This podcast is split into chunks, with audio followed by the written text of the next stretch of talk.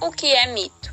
O mito responde às questões fundamentais do ser humano, de forma não racional, pois utiliza lendas e histórias sagradas para interpretá-las. Já o senso comum é a forma de conhecimento mais presente do dia a dia e é uma forma de pensamento mais superficial, sem se preocupar com as causas e fundamentos. É forma.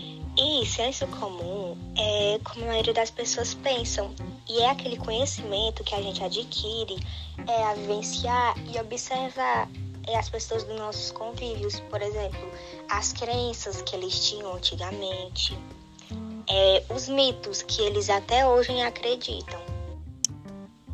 Ah, então mito e senso comum é as teorias que os mais velhos dizem, como carne de porco faz mal, como carne de frango que é melhor.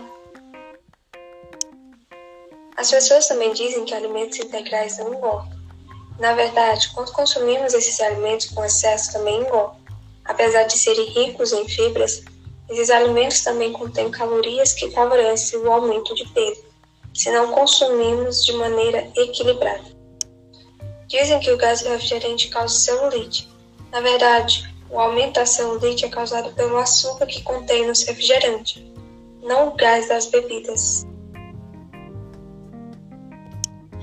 É um, uma frase que se encaixa em senso comum, que é bem conhecida, é aquela filho de peixe, peixinho é, que traz uma ideia super errada de que os pais têm a mesma identidade do que o filho, sendo que nem sempre os filhos se parecem com os pais.